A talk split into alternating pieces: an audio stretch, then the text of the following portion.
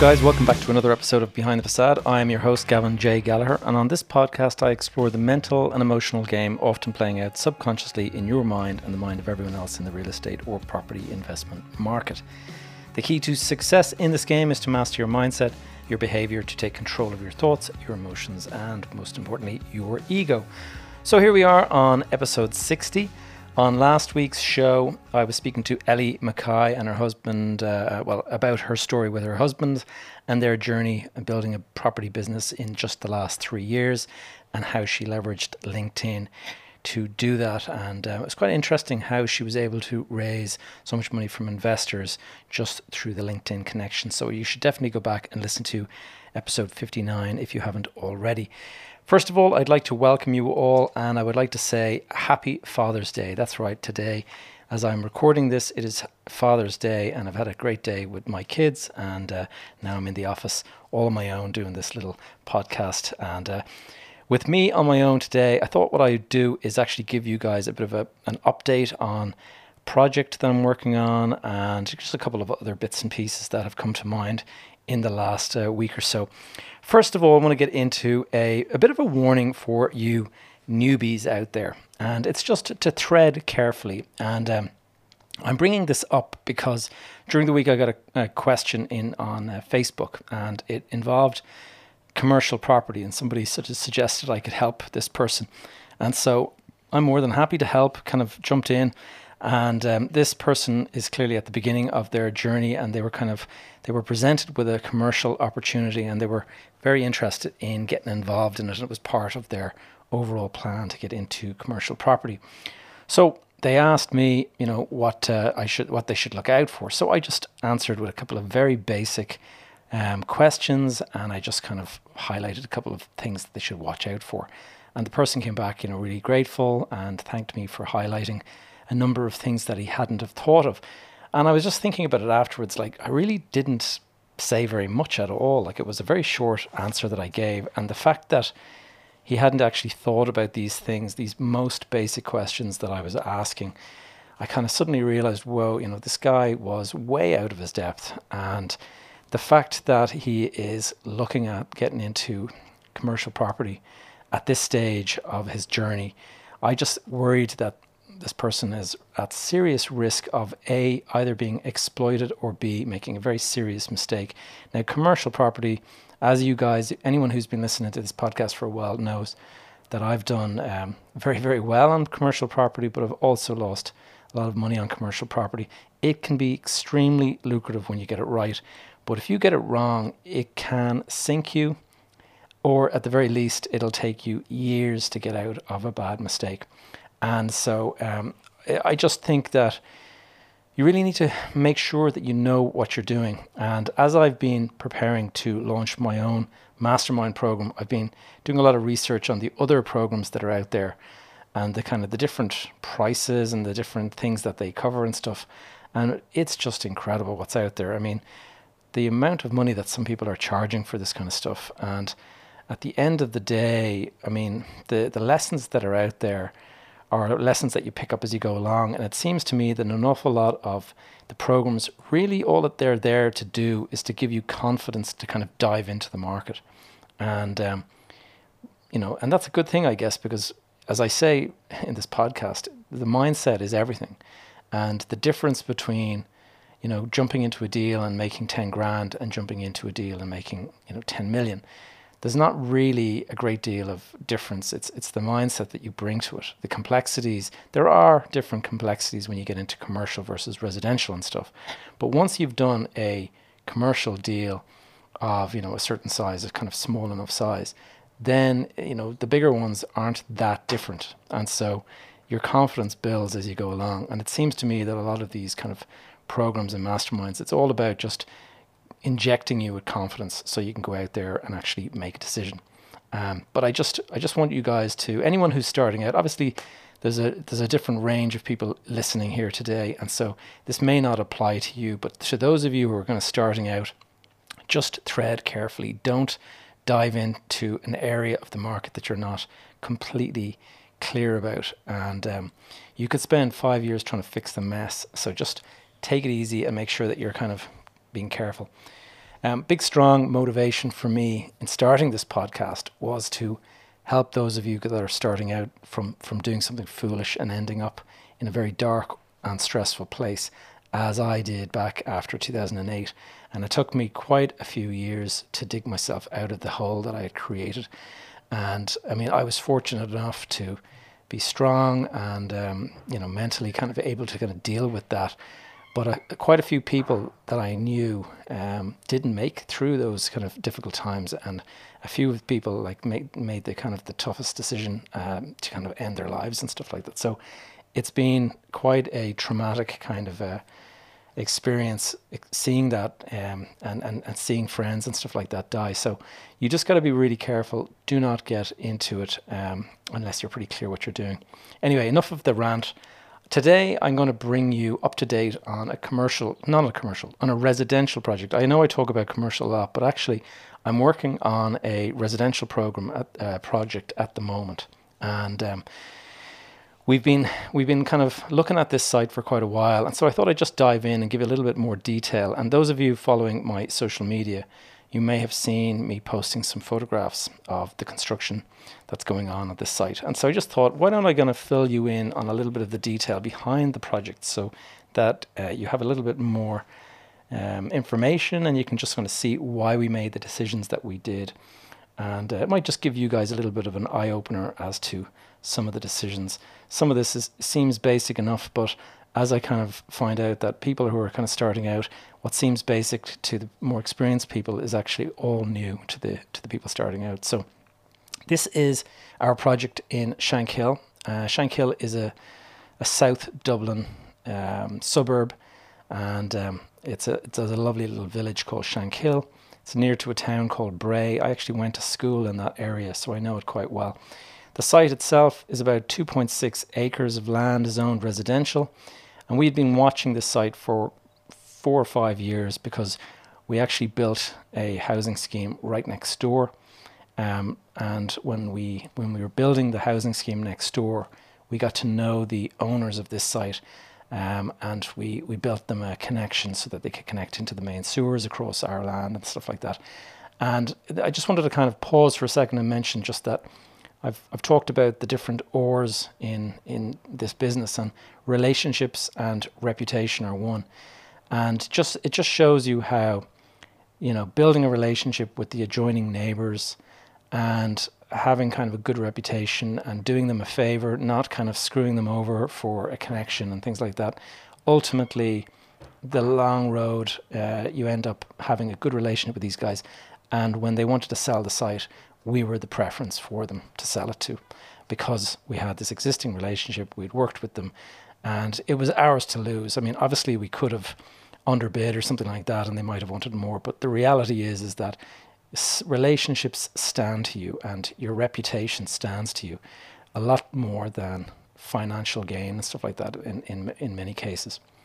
Anyway, this is um, in terms of site selection. This site has some fantastic attributes, and I thought I'd just go into some of them so you can have an idea as to if you're ever looking at buying a site or developing a site or something like that. Here's some of the things that we look for when we're doing it. First of all, transport links. How convenient is it to get to and from this location? Now, in this particular case, it's really, really well served. We have got a, a bus stop that is about a five minute walk from the site itself. And the bus, uh, there's a bus going by every, I, I, mean, I saw it, it was about every five minutes or something like that. And it's a, it's a main bus that goes right into the city centre and it's literally every five, maybe eight minutes. So super convenient in that regards. There is a commuter train station that kind of runs just a little bit further away, but probably about a 15 minute walk away from the site. And so you can go on the train right to the other side of the city. You can right, go right to the north of the city if you want. And it's not a long it's not a long distance to walk to it and there's those are fairly regular trains as well. There's also a very good motorway network right next door to this uh, area. So within I suppose 3 minutes of driving you're actually onto the motorway and you can be basically straight into the motorway network very very quickly. So those three are immediately winners. And then the last thing is that the there's a there's a tram line that has been built in the last kind of decade in Ireland in, in Dublin called Luas, and um, the Luas stops not too far away from this location. But actually, I've been looking at the news, and there's plans to extend the Luas to that town of Bray that I mentioned earlier. And when it does that, it'll actually have a stop very, very close, like literally three or four minutes away from the site as well. So the future looks good in terms of transport. And that just really, really pinpoints that location as being good. You know, anyone who is going to have, you know, teenagers want to come and go um, easily on the bus, anyone who wants to be able to get into work easily, you got the train, you got the bus, you've got all these different options. You can obviously drive as well. So that all goes into the sort of the memory banks and people kind of think to themselves oh that's a great location I'd like to be there. The next thing is the amenities of the immediate area. And that is something that this site really has great it's the actual location uh, the area is very very nice kind of leafy suburb. Um, lots of trees lots of green grass you've got the mountains you can actually see the mountains in the distance. There's only about four kilometers to to the mountains if you want to go walking and stuff and um, there's a Lidl supermarket. So that basically the groceries and all that are only a seven minute walk away. We've also got a Tesco Express that is about a 10 minute walk away. And then you've got the actual village itself, which is made up of lots of different shops. And so you've got the doctor's office, uh, you've got the dentist, you've got the uh, the flower shop, the post office, you know, whatever it is that you need, you'll find it in the village there. And then there are two schools literally next door. The site is actually uh, one of the neighbors of the site is a school, and across the street is another school. So, I mean, the amenities are just everywhere, and there's a library just around the corner as well. So, super convenient. And I was kind of joking with my wife, when we were sort of saying, it's a good, for me, the best test um, for a site, for whether the site makes sense or not, is to ask her. And if she likes the area, if she likes the site and all that, if she was prepared to kind of move into the area, then you needn't look any further. That's what most people are going to think pretty quickly. And so immediately thought to myself, yeah, yeah, we're onto a winner with this location. So the site was bought um, subject to planning. Now, anyone who's not familiar with that term, it basically means that you agree a price with the owners um, based on what you hope in you'll get in the event that you secure planning permission. Now, we got our architects and our engineers and all of the different consultants and stuff required to do that, and we did it all entirely at our at our risk. So we paid for all of that. This didn't cost the owners of the site a penny, and in the event that we didn't achieve, say, the planning permission that we wanted, say if it delivered few too few houses or too few units for our liking, we would, could walk away from the project, but they would have the benefit of a scheme on the land, and it would mean that um, you know they've, they've it's not been a completely wasted journey for them. They've saved themselves quite a lot of money in terms of the professional expenses and stuff. But from our point of view, it means we know exactly what we're getting before we actually pay for the site, and the th- that means that we've de-risked for ourselves because you could go and make an assumption that the site is going to achieve so much, pay a price based on that, and then find that, well, you know, the planners actually totally disagreed, and it's you know it's less than half of what we thought, and that would be a major a major you know you just can't make money if you overpay for a site. It doesn't matter because you'll try and lift your prices and you'll try and charge extra for the units. The units in a certain area are always going to have a certain price that they that the market was willing to kind of go to and that's it. You can't get it back if you overpay. So owner had no risk we limited our risks by doing that and so it was a good deal for everyone pretty much the permission that we got was for uh, 54 units in total and that's broken into 14 houses and then there's four blocks of units and there's 40 units in those now the the split um, or the mix of that. There's mostly two and three bedroom houses. Uh, well, sorry, let me just break it into so the the houses that are built are predominantly three bedroom semi detached houses, but there are three four bedroom houses, and that's just part of the mix that you know. Coming up with the mix, I'll go into that, but first I'll just finish on the blocks. Then, what we've actually got is we have two bedroomed apartments that are kind of on the ground floor with their own hall door to the to the front, and then you can go up a staircase to the next level, and then there's a hall door for um, duplexes, and those are three bedroom duplexes. And so in total, there are 40 of them. And the mix, coming up with this mix, and why did we choose this number instead of you know a different number? That takes a lot of consultation, and there's quite a few numbers of people involved in this. So we would have consulted with the with the selling agents, and those are the people that typically the people that bring you the site. Um, they, you know, they've they've helped you find the site or whatever. They're the ones that typically will get the job to sort of sell the site, and uh, or certainly you'll be looking for somebody who's kind of got a good team in that area and they they've got you know a, the ability to sell the units for you. But you'd bring them on board nice and early, and you would want to know what's selling, um, what's you know what's in demand at the moment, what are you know what are selling like hotcakes, what are sitting around and not selling so well, what are the prices that those you know hotcakes are selling for versus the other prices, and you go through this whole kind of exercise where you you know you know you, you know what the planning um, the local authority expects on the site. They will have a certain zoning and they'll say there has to be so many units per acre and you need to kind of meet that uh, number. But how you achieve that is very, very, very kind of much a moving target because you could put all two bedrooms in and then find that you've built too many two bedrooms. You could put in all four bedrooms and you can find that nobody wants to buy four bedrooms that there's there's much much more demand for the lower for the smaller size so it's very very careful very important that you work carefully with combination of your architect who knows what the planners want with your selling agents who know what is in demand and what's kind of the prices that they can sell. And then you need to have either your contractor or in our case we have an in-house team and you need to work with them to figure out what it's going to cost to deliver that. Because what we will do typically is draw up multiple schemes and those schemes will have the different mixes. So you'll have some schemes that have X number of two beds, X number of three beds, um, you'll have a mix that's maybe more houses than unit than blocks, and then you'll have a, a different scheme with more blocks than houses. And you go through the numbers and you crunch the numbers based on how much it'll cost to build these, what's the you know ultimate sales price of everything, less the cost of building it. And you might do five, six, seven different schemes and compare how they all look, and you'll come up with one eventually that everyone kind of agrees on is the, is the way forward.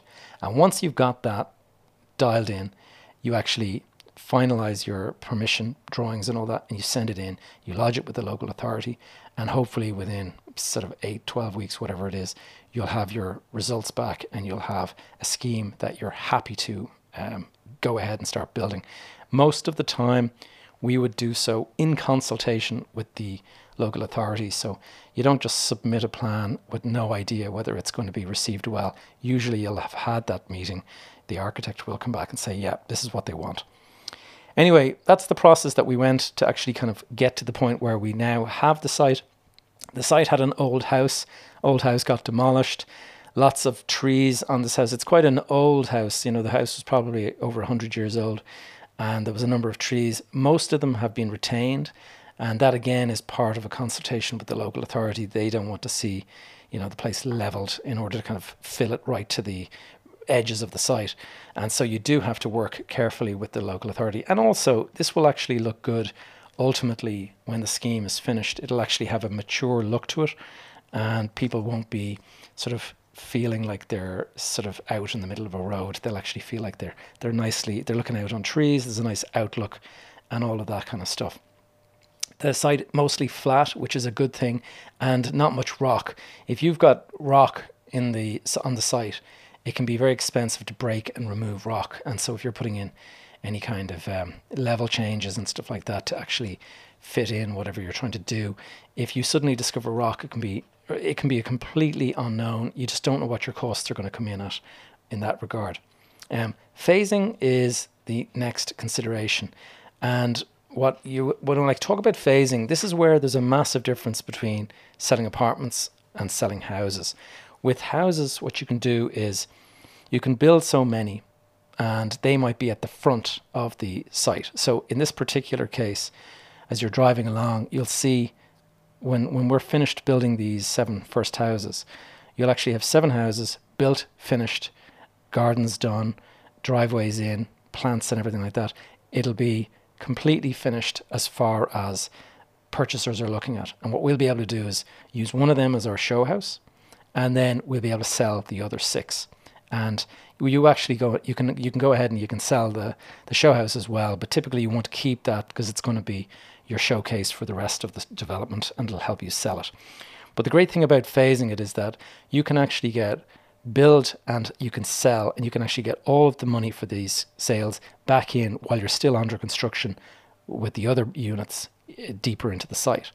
And what that means is that you're actually able to cash flow this project much better than you would if, for example, you were building a big apartment block. Like if you're building a huge apartment block, you have to go and outlay the entire cost and you can't get any of the money back until that entire building is completely finished and when it's completely finished, then you can get the money in. But you just don't know what the market might be doing, you know, doing at the end of two-year construction period. And so you might be trying to sell uh, over 100 units into a very, very difficult market. And so the phasing of the scheme is a real benefit, allows you to sell off a number of units. I mean, the first units that we are, we've only just cleared the site and already we have the foundations in for the first seven houses and we have already started block laying um, on the first house. And so by December of this year, so it's it's it's June as I'm recording this, middle of June. By December, this will be finished and handed over. And so six months from now, the first houses will be finished, handed over. We'll have our first couple of sales in the bag. That money comes in. It helps us to keep our borrowing down because we'll be building the blocks deeper into the site. Anyway, uh, the sequential manner that you do this allows you to close sales as you go and you go deeper into the site. So the people that are buying the newest units are not living in the middle of a dusty uh, construction site. You kind of go further in. Um, uh, try to anyway. That's the way it kind of gets done. And also, there's construction traffic and stuff that you have to be cognizant of. You don't want people that have bought their new houses to be driving in and passing huge, big, you know, trucks with cement lorries and things like that. Anyway, I've talked about just the difference, the risk between the big blocks, and um, one of the reasons, and it's actually kind of a hot topic at the moment here in Ireland, um, one of the reasons that there are big um, investment funds from America and Germany and England and all this kind of stuff that are in the Irish market buying up blocks of apartments is because, um, well, for them it's a great annuity and they can just put it in like a pension fund. But for the developer who's selling it, it makes huge sense because you got to go and borrow, you know, you go to a bank and say, I'd like to borrow 35 million. And, and they'd be asking, like, when are you going to be able to kind of pay us back? And you're, well, you know, I'm going to have 100 apartments to sell. Um, so it'll take as long as it takes to sell 100 apartments. The bank are not too interested in that. Um, whereas if you go and do a deal with one of these big funds, you can say, right, this fund has agreed to take 105 units or 120 units, whatever it is, lock, stock, and barrel. Here's the contract. It's all signed. It's all agreed. We just need to finish the construction project, and then here's what the amount of money that we're going to get.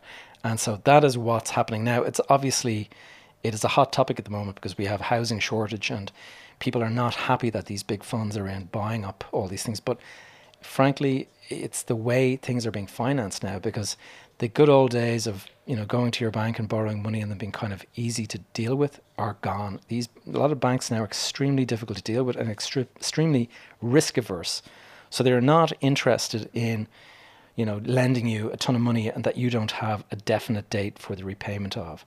And so you just got to be careful about dealing with banks and stuff. And if the the better that you can de-risk your project by getting uh, forward selling it or you know getting into a contract that you have an exit um, nicely you know planned out way way eh, before you actually borrow the money. That helps a lot.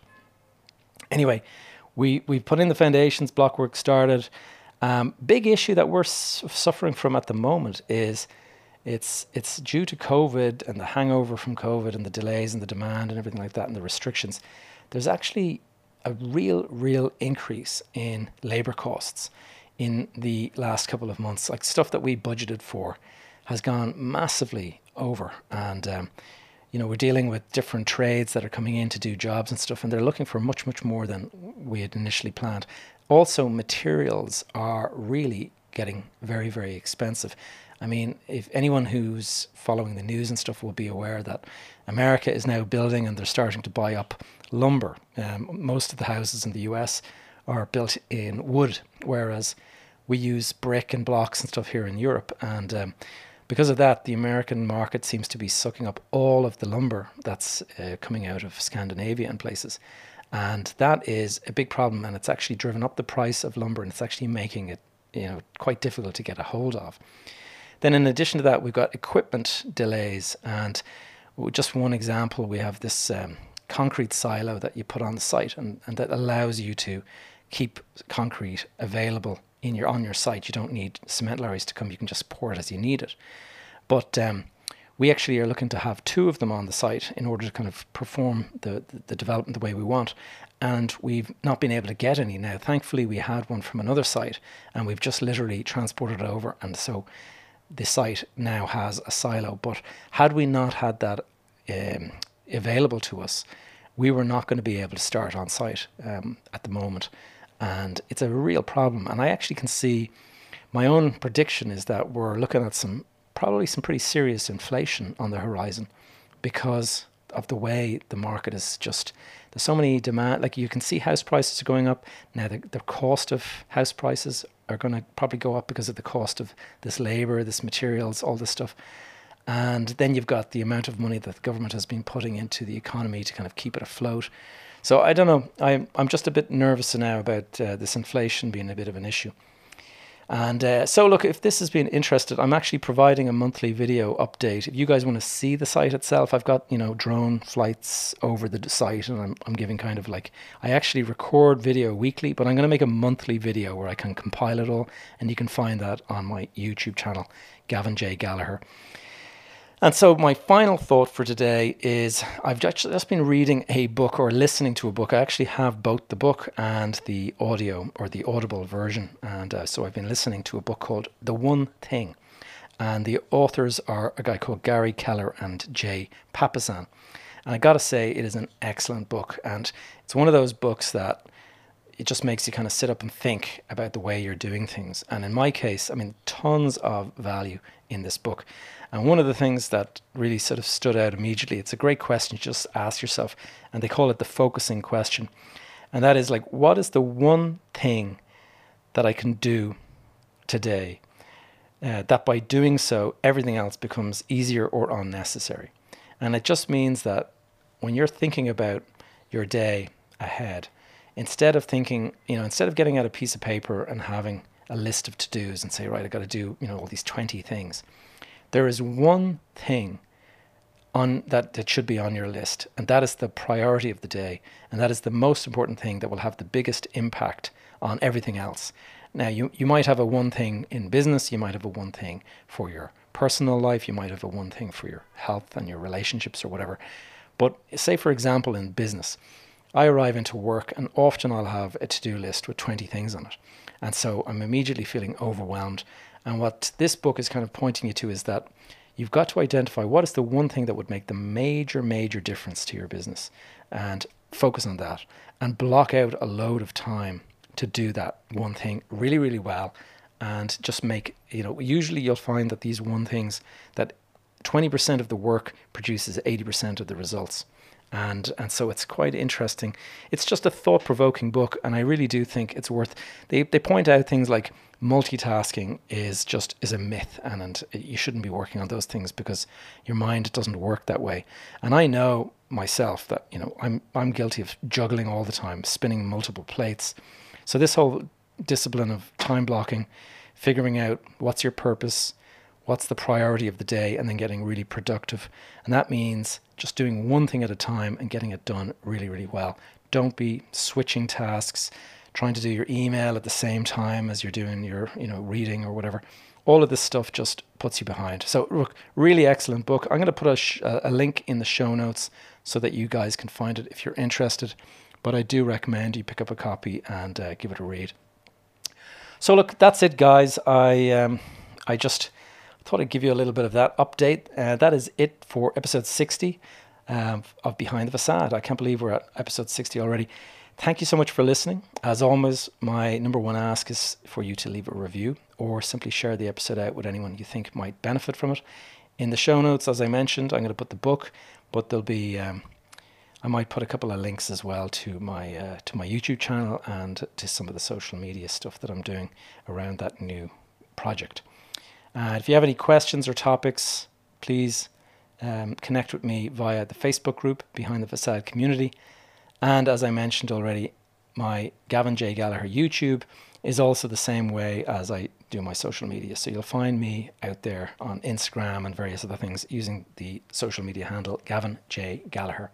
And my website, lo and behold, gavinjgallagher.com. And if you go to Gavin J. Gallagher forward slash go or .com forward slash go, you will find uh, a link to my email list. And if you go on the email list, you're going to get the latest updates from me. And what the most important thing that I'm cur- currently, the one thing I'm working on at the moment is the mastermind that I'm putting together, which I'm hoping to start sometime in July. And it's, um, it's interesting. It's a really, it's been a really interesting exercise just looking at what's out there. And um, I'm hoping that the, way that I'm going to do this is going to be quite different and uh, it's going to be I think it's going to be a pretty competitive package. It's going to be something that a lot of these other guys out there that are doing it may not be too happy about because um, the pricing will be quite different to theirs. So anyway guys wish you all the best week ahead and uh, speak to you next week